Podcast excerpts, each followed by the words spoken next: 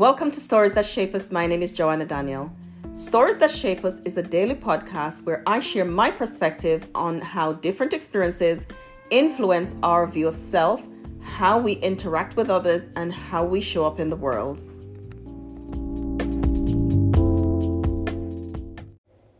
Hello, and welcome to Stories That Shape Us. I'm Joanna Daniel.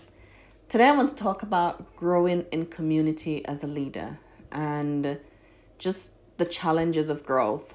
Uh, we've been doing growth in our book club and just thinking about growth from a leadership perspective. So, if you are leading in any position at all, whether you're leading at home, whether you're leading at work or in your small business or in your company, in your department, just wherever you are in church, in ministry, wherever you are that you're leading in your life, because we're leading, we lead our own lives and there are many many things that we learn. So how do we grow in community as leaders? When I when I was younger, I used to see leaders as people who were independent loners, um, who never had to they, they had all the answers. They never had to get feedback or support or ask anybody for anything because they they knew everything. And certainly perhaps the leaders that I was exposed to when I was younger would present themselves as people who really indeed know everything. And those leaders did not refer to the people who they serve. They would not take directions or instructions or feedback or um, ideas from anybody. Um, and I don't know whether or not they had people in their community that would help them, but they certainly weren't servant leaders. They weren't people who served as well as lead. They were definitely leaders which led more by through fear than collaborative leadership but I, and and certainly as as I grew older and into the world of work, I experienced different kind of leadership, and there are many as I looked on, and I suppose from the perspective where I was looking on from as somebody who was not leading at the levels that they were, it certainly looked like that model didn't work for many people because. But I also knew that sometimes it was a trickle down effect, like they were led that way, so they lead us that way. But uh, for, for, for, for today, I want to talk about whether or not, uh, as you lead, how do we grow in community as leaders? And what are the things that are necessary and important for growth? And how do we, how do we make ourselves vulnerable enough to uh, learn the things that are necessary for growth so that we can do it? So, how do we do that? And I think one of the first things, and is, is the V word, vulnerability, that we use quite a lot. And I realize that in order to grow, that we have to allow ourselves to be vulnerable. That means we have to share parts of ourselves sometimes that we are hiding, parts of ourselves that we're not comfortable with, uh, areas of our life. Perhaps sometimes that needs um, healing.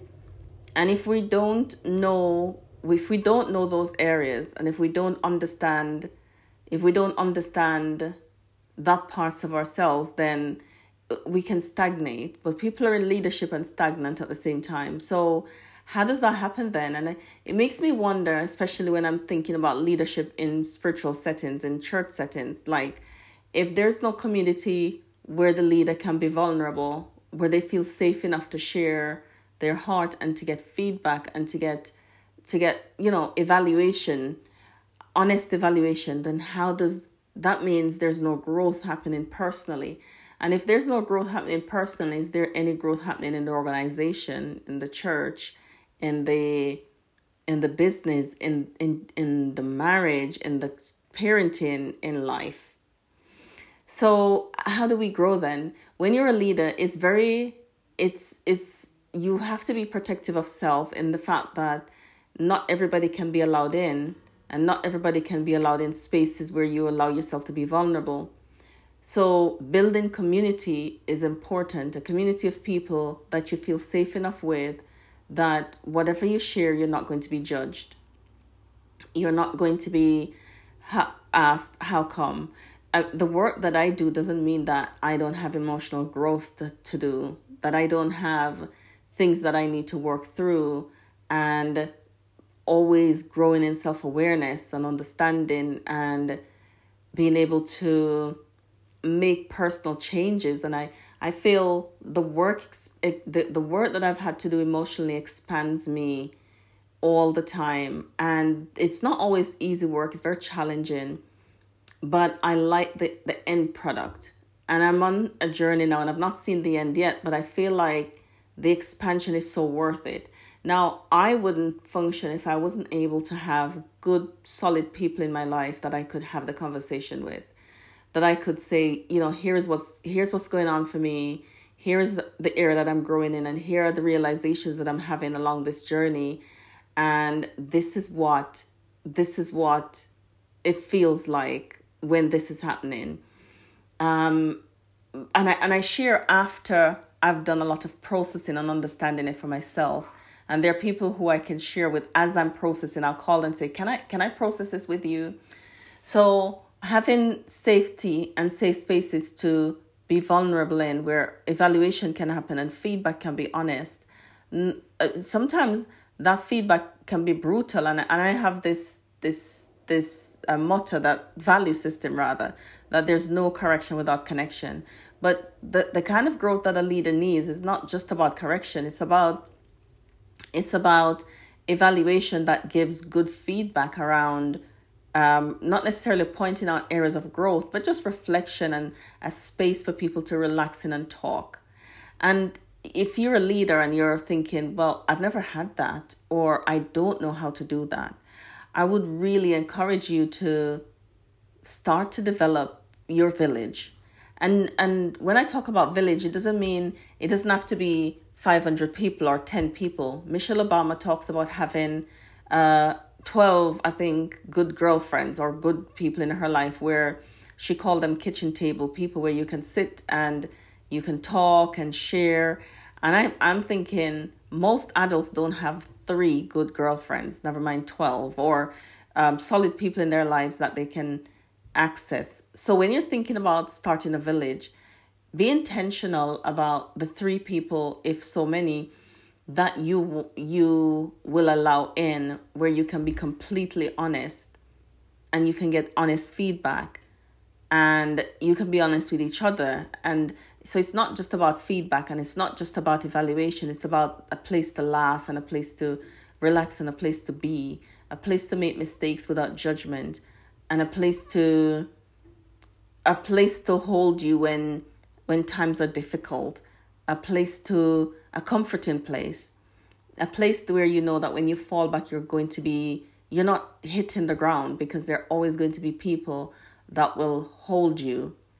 And I believe that it's in that space as a leader that you get to lead in ways that are life changing to you and to the people that you serve because you know that you have a place where your life is being changed, where you can go share your moments, whether they are good moments or not so good moments where you can just go be human, where you can just go be not a mother or a wife or a parent or a, CEO or a whatever it is that you do as you lead in your industry, where you can just be you, where the people who are in that group see you at the at the the way in the ways that you need to be seen, where you can just relax, and even though you might not be reading books together or reading the latest news or talking about any personal development. It doesn't have to be that, but it is development. It is growth. Growth when you can just go be, where you can just relax, where you don't have to be anybody other than who you are, and you know that there's this place of deep acceptance that teaches me how to accept myself. My opinions are matter, they're valued, and my thoughts are are heard and I feel seen and listened to. And I believe that that is that growth that the development that happens without it's not being planned, it's not scheduled, it's just happening in the moment. I believe that prepares us to be effective leaders. It prepares us to serve at depths that is going to be life changing for the people that we come in contact with. I hope that if you if you don't have this, I really hope that it it can happen for you and that it will change your life and the lives of the people that you serve. Thank you for joining me in this episode of Stories That Shape Us. I hope you'll join me in the next story.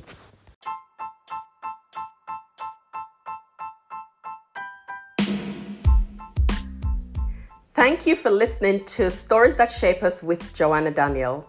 To learn more about Wounds to Scars and the work that we do with adult survivors of childhood trauma and women who experience abuse, you can visit our website at woundstoscars.com.